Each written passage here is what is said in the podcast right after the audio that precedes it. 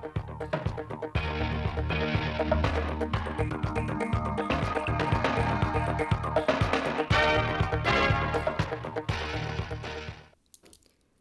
kính chào quý vị và các bạn đến với bản tin thời sự 10 giờ ngày 8 tháng 6 năm 2022 của Đài Phát thanh và Truyền hình Thanh Hóa. Chương trình đang được thực hiện trực tiếp trên 6 FM, tần số 92,3 MHz. Chương trình hôm nay sẽ có những nội dung chính sau. Đại hội đại biểu Hội chữ thập đỏ Việt Nam tỉnh Thanh Hóa lần thứ 10, nhiệm kỳ 2022-2027. Ban chỉ huy phòng chống thiên tai và tìm kiếm cứu nạn tỉnh kiểm tra công tác chuẩn bị phòng chống thiên tai. Tiện ích của bệnh án điện tử. Tiếp đó là phần tin trong nước, Trước hết mời quý vị và các bạn nghe phần tin trong tỉnh. Sáng nay, Hội chữ thập đỏ Việt Nam tỉnh Thanh Hóa đã tổ chức Đại hội đại biểu lần thứ 10, nhiệm kỳ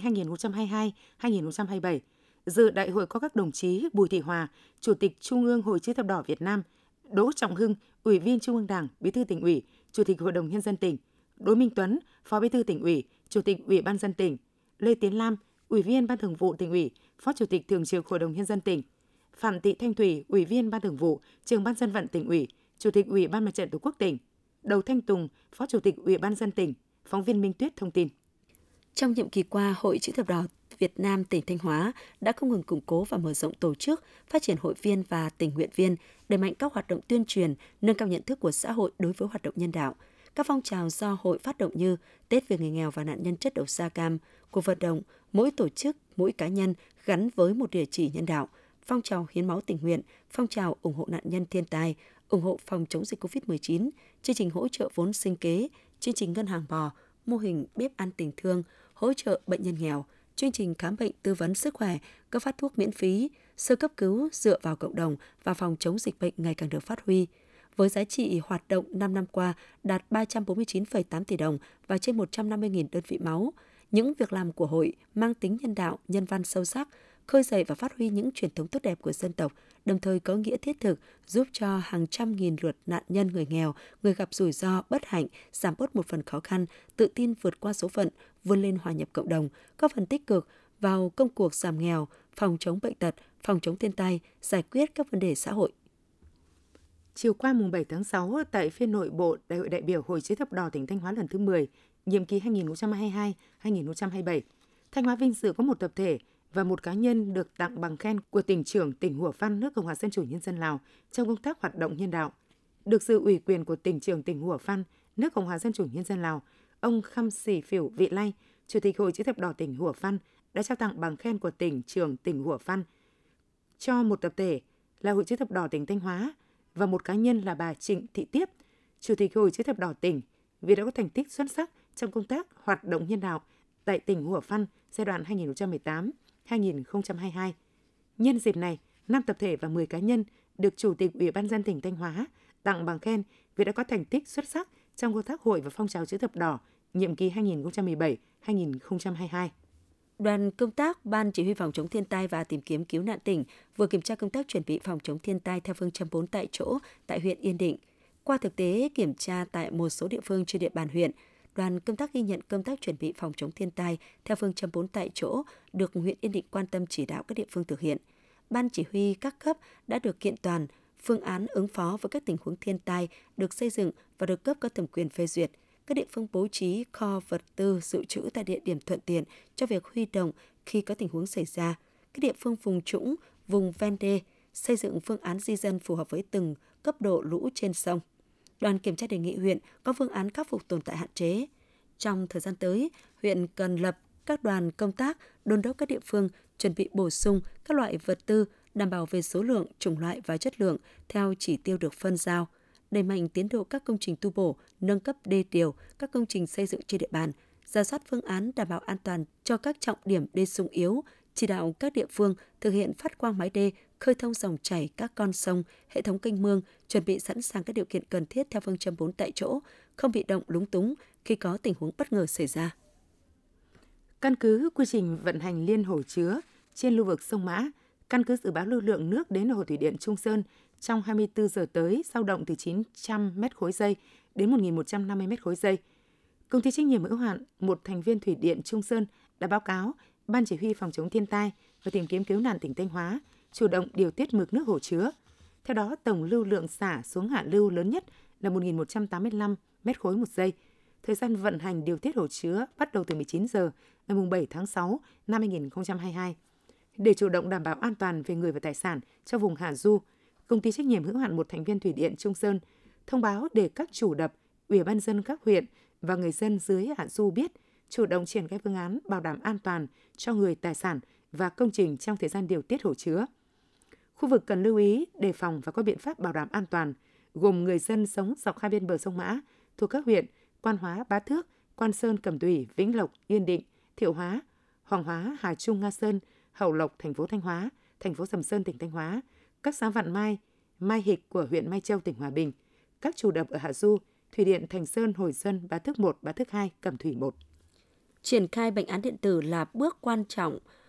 cho việc chuyển đổi số trong ngành y tế, tối ưu hóa quy trình khám chữa bệnh. Sở Y tế tỉnh Thanh Hóa chỉ đạo các đơn vị tập trung chuẩn bị cơ sở vật chất nhân lực để thực hiện mục tiêu chậm nhất đến hết năm 2023, các cơ sở khám chữa bệnh hạng 1 trở lên đều triển khai bệnh án điện tử. Hiện nay, số lượng bệnh án cần lưu trữ hàng năm tại các cơ sở khám chữa bệnh rất lớn. Việc lưu trữ bệnh án giấy dẫn đến quá tải cho các kho lưu trữ và rất khó khăn khi cần tìm lại thông tin tiền sử bệnh án. Việc ghi chép bệnh án giấy cũng khá tốn nhiều thời gian và nhân lực tại các cơ sở y tế. Từ năm 2019, Sở Y tế tỉnh Thanh Hóa đã chỉ đạo các cơ sở khám chữa bệnh trong tỉnh tập trung đầu tư nâng cấp hạ tầng công nghệ thông tin, đào tạo tập huấn nhân viên y tế thực hiện bệnh án điện tử. Đến nay, các bệnh viện tuyến tỉnh trên địa bàn Thanh Hóa đã cơ bản đáp ứng các điều kiện thực hiện bệnh án điện tử. Mục tiêu chậm nhất đến năm 2023, tất cả bệnh viện hạng 1 đều có thể thực hiện bệnh án điện tử trong hoạt động khám chữa bệnh, lưu trữ thông tin bệnh nhân là hoàn toàn có thể thực hiện được. Khi bệnh án điện tử được triển khai đồng loạt tại tất cả các cơ sở khám chữa bệnh, dữ liệu về khám điều trị của bệnh nhân sẽ thông suốt giữa các tuyến, giúp cho việc chẩn đoán và phối hợp điều trị tốt hơn. Nhằm đáp ứng nhu cầu vui chơi cho trẻ em, thành phố Thanh Hóa đã chỉ đạo các đơn vị trực thuộc tăng cường đầu tư cơ sở vật chất, chỉnh trang nhà tập luyện, sân đấu. Đồng thời thành phố cũng quan tâm huy động nguồn lực xã hội hóa nhằm tạo nhiều sân chơi bổ ích, đạt tiêu chuẩn cho trẻ em. Với mục tiêu thúc đẩy phong trào thể dục thể thao rèn luyện thể chất, trong vài năm trở lại đây, thành phố Thanh Hóa đã có chủ trương kêu gọi các nhà đầu tư nhằm tạo thêm nhiều sân chơi thể thao đa dạng. Hiện thành phố có gần 30 cơ sở đầu tư vào lĩnh vực này với các bộ môn như bóng rổ, khiêu vũ, thể thao, Zumba Kids, yoga, bóng đá cho trẻ em. Các cơ sở này có cơ sở vật chất được đầu tư khá đồng bộ, công tác đảm bảo an toàn và huấn luyện theo quy định. Tiếp theo là phần tin trong nước. Hôm nay Quốc hội bước sang ngày làm việc thứ hai của hoạt động và trả lời chất vấn tại kỳ họp thứ ba Quốc hội khóa 15. Trong ngày chất vấn thứ hai, các đại biểu Quốc hội sẽ chất vấn trưởng ngành ba lĩnh vực nông nghiệp và phát triển nông thôn, tài chính, ngân hàng. Theo chương trình, Chủ tịch Quốc hội Vương Đình Huệ sẽ phát biểu mở đầu phiên chất vấn và chủ trì điều hành chất vấn nhóm vấn đề thứ nhất thuộc lĩnh vực nông nghiệp và phát triển nông thôn với các nội dung công tác tổ chức sản xuất gắn với thị trường tiêu thụ sản phẩm nông nghiệp, phối hợp xây dựng cơ chế chính sách xúc tiến thương mại, đàm phán mở cửa phát triển thị trường nông sản. Giải pháp ổn định thị trường kiểm soát sự biến động giá của một số mặt hàng nông sản, thủy sản, thức ăn chăn nuôi, vật tư nông nghiệp. Việc cắt giảm đơn giản hóa thủ tục hành chính, thu hút đầu tư kinh doanh trong lĩnh vực nông nghiệp, đẩy mạnh ứng dụng công nghệ cao vào sản xuất nông nghiệp, nâng cao giá trị sản phẩm, thích ứng với biến đổi khí hậu, đảm bảo phát triển bền vững. Văn phòng Chính phủ vừa ban hành thông báo số 168 ngày 7 tháng 6 năm 2022, kết luận của Phó Thủ tướng Chính phủ Vũ Đức Đam tại cuộc họp của Tổ công tác ra soát, hoàn thiện phân bổ nguồn vốn chương trình phục hồi và phát triển kinh tế xã hội thuộc lĩnh vực y tế. Phó Thủ tướng Chính phủ Vũ Đức Đam yêu cầu Bộ Y tế bám sát mục tiêu, nhiệm vụ được giao tại Nghị quyết số 43 của Quốc hội, Nghị quyết số 11 ngày 30 tháng 1 năm 2022 của Chính phủ, ý kiến chỉ đạo của Thủ tướng Chính phủ tại văn bản số 640 ngày 24 tháng 5 năm 2022, ý kiến của các đại biểu dự họp đề dự thảo văn bản gửi xin ý kiến Bộ Tài chính, Bộ Kế hoạch về đầu tư. Trên cơ sở đó, hoàn thiện văn bản gửi các bộ địa phương làm căn cứ giả soát đề xuất dự án. Bộ Y tế chủ trì phối hợp với các cơ quan liên quan tổ chức cuộc họp trực tuyến với các cơ quan địa phương để thống nhất mục tiêu, nguyên tắc và tiêu chí lựa chọn dự án tham gia chương trình. Tính đến ngày 31 tháng 5, toàn ngành hải quan thu đạt 186.649 tỷ đồng, bằng 53% dự toán đạt 50,4% chỉ tiêu phấn đấu và tăng 16,8% so với cùng kỳ năm 2021. Trong đó, dầu thô vẫn là nguồn thu ghi nhận mức tăng cao nhất đóng vào ngân sách. Ngành hải quan đã và đang tiếp tục triển khai thực hiện giá soát nhiều giải pháp nhằm phấn đấu đạt được cao nhất các chỉ tiêu kế hoạch đã đề ra, trong đó thường xuyên đồng hành, giải đáp tháo gỡ triệt để khó khăn vướng mắc liên quan đến thủ tục hải quan, chính sách thuế cho cộng đồng doanh nghiệp. Ngoài ra, cơ quan hải quan cũng đẩy mạnh cải cách thủ tục hành chính theo hướng tăng cường áp dụng công nghệ thông tin, góp phần tăng trưởng kinh tế, tạo thuận lợi hơn cho công tác quản lý, thu ngân sách nhà nước của cơ quan hải quan. Đặc biệt, cơ quan hải quan tăng cường chống thất thu qua công tác giám sát kiểm tra thực hiện thủ tục hải quan, kiểm tra sau thông quan, thanh tra chuyên ngành, đấu tranh chống buôn lậu, gian lận thương mại.